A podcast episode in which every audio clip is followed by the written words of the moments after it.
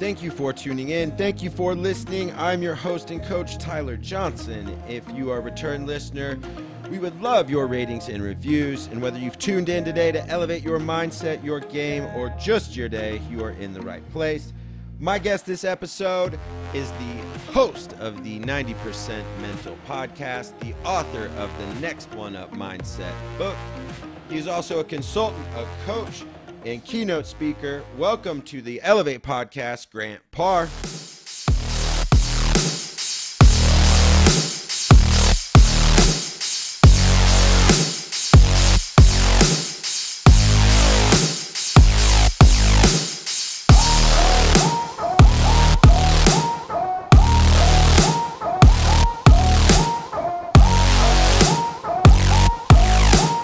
How are you doing today? And I'm doing great, man. I'm uh, getting the morning going, starting with you. So I'm, I'm looking forward to this, man. Excellent. As am I. First off, what got you into the field of mental performance? How did you evolve into being a coach working with top companies, NBA superstars, and, and what was your path to kind of get there? You know, it it started from uh, from a career-ending injury. Actually, it took me about two decades to kind of get through that injury, and then it led me to get into to mental performance and going back to school to getting my master's in uh, sports psychology. But there, there was a moment where I was driving between sales calls when I was, you know, finally ready to like kind of redefine Grant, and I was listening to Desmond Howard on ESPN talking about sports psychologists, and I was like, "What is that?" And so I went home and did tons of research, and then uh, realized like it's a real thing. And uh, and within two months, I was at JFK University, uh, enrolled in sports psychology for my master's, and then here I am. Rock on. You mentioned uh, that kind of injury, which kind of leads into the next question. You're an athlete, you're a football player, and I know the career was kind of cut short due to injury. Can you talk a little bit more about what that process is and, and just so many student athletes end up battling injuries at some point and yeah. it, it really is a, a, test to sometimes or an open door to, to learn more about the mental game can you talk about the process for you yeah you know i'll give you the cliff notes because it's uh you know it's man it was like two decades i had to deal with that injury and it was um, I hurt my my left hip in junior college. Um, I was playing football for Chabot Junior College in Hayward and Hayward, California, and um, and I played through it, and I played through it the following year at Sonoma State, and then you know after 13 years of football, my body was just breaking down. Um, not only was my hip um, affected, my my right shoulder. You know, after playing all those years of baseball and football and you know throwing, I mean, I was a quarterback, so it just got to a point my last year. I was like, I, I made I made that call to quit and to move on, but I really didn't do that. My body did, and so and that was what got me really really frustrated for 17 18 years because i didn't have a chance to walk away from the sport i love like it someone else made a decision that was my body and so i was frustrated and i didn't do any emotional internal work until after my second surgery um, before my second surgery. So I was about 35 when that happened, or actually, no, I was 37. Okay. So that was when uh, it took me that long to, to get the lessons and to let go of all that baggage. And um, and that transition, like transition is a real thing. And everybody that plays a sport, you're going to transition. You're going to like it doesn't matter. You're going to transition out of that sport. And if you play it for a long time, and if you don't do the right things, that transition sucks. So um, so there's a lesson of transition. There's a lesson of um, doing emotional work.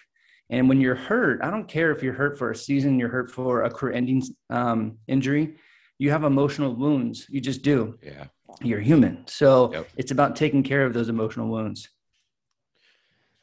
Some of those wounds, I, I know from my own experience, you start to ask yourself questions maybe you didn't when you were healthy.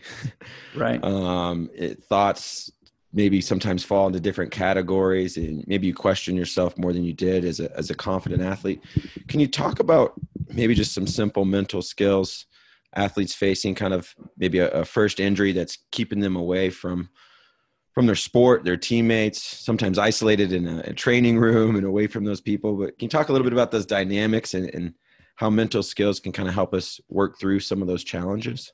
Yeah. You know, I think there's a few things that happen. Um, that happens when you're when you're injured. I think you you have to accept it because if you actually if you're in denial and you're pushing away this injury, you have to accept it um, that you are you are hurt, but you got to trust it too. You got to trust your work, and you got to trust that things are going to uh, come back. And and I also think when you're especially when you're injured and you're by yourself and you're away from the team or you're doing your work by yourself um, a lot of things can happen. A lot of traffic happens between your two ears, yeah. and so there's a lot of things that I can I can dive deep into. But I think just on the surface level, just for your listeners, just know that you are not your thoughts mm. because you're not. Um, you can you can't control your thoughts, but you can control how you respond to them, and that's the key part. So responding to that negativity or whatever those feelings are coming up when you're injured. Um, so that that's really that helped me and that helps my clients. But i would also say like if there's a technique that's going to help you uh, get confidence because that's like that's what we're dealing with. When we're injured we yeah. want to make sure that our body that we feel confident with our body we feel confident with our emotions and our mind and everything's aligned so then when we're playing our sport we don't have to think about that injury anymore. So visualization is like to me it's one of the best um, skills to, to start seeing yourself being powerful, being smooth, being confident, and seeing yourself doing these things. Uh, so you don't have to think about that injury, and also seeing like watching highlight film, highlight film from when you were dominating, like yeah. so you can start seeing your body being confident again. Yeah, I like the uh, you know, don't forget what you're capable of when you see those highlights, right? Exactly. And uh, exactly.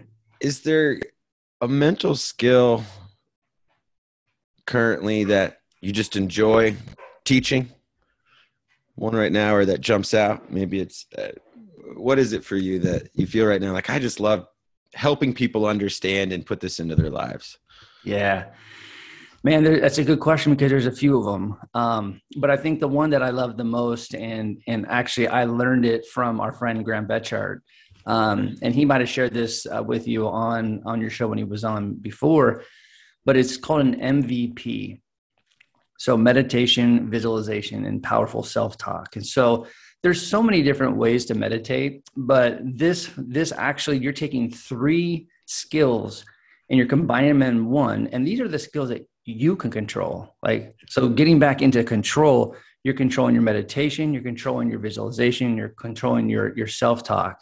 So it's basically a skill where I get you in a meditative state I, I work your energy down or up and then i start having you seeing your success seeing what you want to do. And and we have a discussion before we get into the mvp of sure. what you want to achieve in in this session.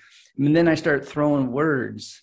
I want you to say and when i say that i want you to like literally mentally say uh, these these powerful affirmations. And then i work down your energy or work it up and then i bring you out of it. But that whole mvp gets you really locked in gets you seeing what you want to do and then hearing that language which is is it's crucial. Yeah. so that that's my one of my favorites. Love it love it. Um on kind of a alternative side what mental skill do you see athletes most often overlooking so there's a few, but sure.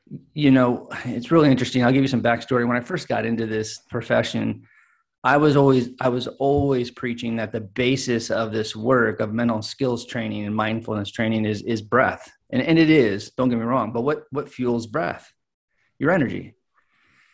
So I think more often than not, like even when I was in school learning sports psychology, like we weren't talking about energy management. Um, we we might have scratched the surface, but we, were, we there was no protocol, there was no framework, and so I think that's one thing that we don't really work with is because just picture yourself playing your sport with no energy. It just doesn't work. Yeah. So right. So I think for me, it's it's really getting like that energy, understanding the energy you, you do have, not the energy you don't have. And then what are the things you can do to enhance your energy? Because maybe your energy is good. You don't need to do anything with it. But there are things you can do in the moment to take you from, you know, I, I like to have a scale to one to five. One's low, five's high. So if you're like a three, what can you do to get to a four right before you perform? Yeah. Right. Or if you're a five and you're you're rocking too high, but you need to come down, you need downshift. What are some of the things you can do? So I think um, energy management is is a is a topic, an area, a skill that we, we probably need to focus a little bit more on. Yeah, I, I'm always love it, fascinated by it. Working with football players a lot, there's positions that seem to sometimes require different energies. Whether yes. you're a quarterback, kicker, middle linebacker, D tackle, it, it's it, and I think that's where breathing can all help everybody in their own positions. But there is an energy demand. Uh, yes. Sometimes that is is you know where's my body, where's my mind, what do I need to do? So I love that focus of of kind of the energy versus some of these other things that brings a little more tangibility to like you said imagine yourself playing with no energy. Yeah exactly. I, I already don't want to do it again. Right and if you if you think about it if you throw another thing that i think we i think we're as a society we're we're kind of talking more about uh, vulnerability and and the power and the research behind it but i think we don't talk about it enough, especially when you think about the game of football. Because um, it's really interesting when you think about vulnerability. We think about our emotions and our feelings, right, and our communication. Totally get it. But also, there's another side of, of, of vulnerability with our performance showing up. Like when maybe when you haven't been, like maybe you've had you've blown three assignments in a row. How are you going to be on the fourth play? Are you are you going to really show up, or are you going to get inside your head and play it safe? So that there's there's a few different sides of vulnerability. So I think that's another that's another area that we could probably address. No doubt, I'm a, uh, it opens the door to a lot of lessons. I think just being vulnerable. Oh yeah, and sure. Me leads to credibility and authentic authenticity. Not quickly, but right, right, um, exactly. But as coaches and teammates, um, yeah, there's a lot we can learn and grow from there. Um, speaking of teammates, how can teams create trusting, cohesive environments? We talked about different energies. We've got different personalities, different people. Yeah. What are some some kind of common denominators you find in in building trusting environments in teams? You know, there's there's so many different ways to achieve this. Um, the one that, and we'll go back to energy because when you think about energy, like we're all made out of energy, and so when we play a sport, especially a team sport, um, we need to connect. So the more we're connected, uh, emotionally, um, spiritually, physically, uh, from language perspective, then the the whole program itself is is more connected. And so, so how do we actually get more cohesive with energy? Well, you know, when you think about the 1950s uh, Boston Celtics and the 1980s and 90s Lakers, they actually did research and they found out that one of the reasons why they had such a legacy is because they touched each other, meaning high fiving, arms around each other. And that was like not only in games, that was in practice, that was off yeah. the court. So there was constant touching. So when you think about that, like not in a weird way, but in a way of, of being being a human and being authentic, touching someone, you're allowing your energy and their energy to connect. Yeah. So if you really want to trust somebody, man, just start touching them or high fiving, like get close to them, like bump, bump shoulders, whatever it is. But not only do that, but start your practices and your games where everyone is touching or or connecting their breath, like connecting that energy. Doing something that, that they're constantly connecting with their energy because there's going to be a time where they need to count on that energy. So that cohesiveness is going to be really tight. It's going to be really strong. I like that. Start together, end together. Yeah. Because you know, I, I, like I like the force that that creates. Um, For sure. We mentioned Graham, a, a mutual mutual friend we know. Um, I shared uh, after his episode some of the music that you guys put out and some yeah. of this MVP. Um, you know, philosophy. And if you want to hear some of that, I think it's Graham's on episode 45 and some of the music and stuff. I think there's about 20 minutes of it in episode 46. Um, talk a little bit more about why you guys kind of did that. It, it's different than sitting on a pillow in a quiet room with candles, which a lot of people might envision when you talk about meditation and, and right. things. Um, but I've, you know, shared it with an athlete or two. I've put it on in the gym when I just have, you know, hey, I need something to go. That's this morning talk a little bit more maybe about why the music, why the process, and kind of maybe what you're seeing your athletes uh, take from it. Yeah. So it's it's actually really exciting right now. You know, when you do new projects, you know, yeah. and there's the energy behind it. It's all new and shiny, and everything's you know, everything's awesome right now. Um, but you know, working with Graham, Graham, Graham is not only my mentor, but he's a great friend, and um, and so we for months we would do these like monthly check-ins, and you know, I've been working with him or working under him for about five or six years and he had no clue I had this musical background. Like, so when I left the game of football, like I had to do something with my energy. So I, I taught myself playing guitar and bass and piano and sing a little bit. So I was, um, I was getting into music and then I got away from music to get into to sports psych. So I started really dedicating my life to this work. And so I just kind of pulled away from the music, but with the pandemic, I had a little more time on my hands. Yeah. So I started connecting, you know, as you can see my bass behind me, yeah, I, I, started yeah. playing that a lot more. And I'm like, wow, like this is, and the bass was cool because it's four strings. So I'm like, I want to simplify my life. I don't want to like spend all my time on a guitar with six strings. So,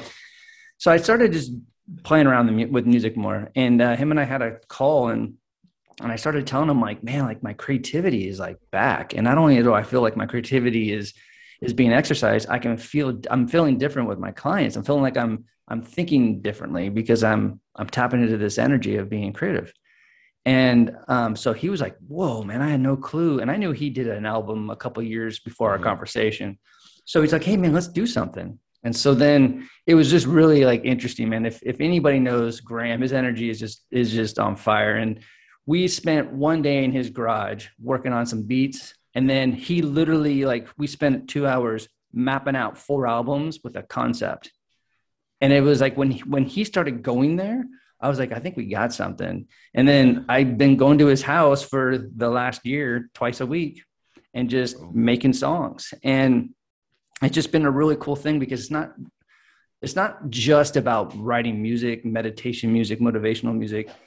I'm learning because I'm seeing firsthand one of the best in the business make up these motivational meditation uh, scripts on the go. He doesn't write anything out. Yeah. He just makes it up as he goes. But we have our, our process, as you were asking earlier, our process is actually we, we think of a theme, like a title of the song, and then we talk about all these like, what does it mean? What does it mean to uh, to be devoted? Like, so we have a song called Devotion. So we start talking about like keywords and emotions and what comes up and how does devotion help you, you know, excel in life and so we have this brainstorming, we hit the ball back and forth.